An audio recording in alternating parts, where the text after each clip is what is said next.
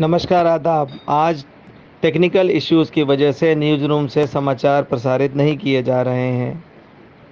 असुविधा के लिए खेद है।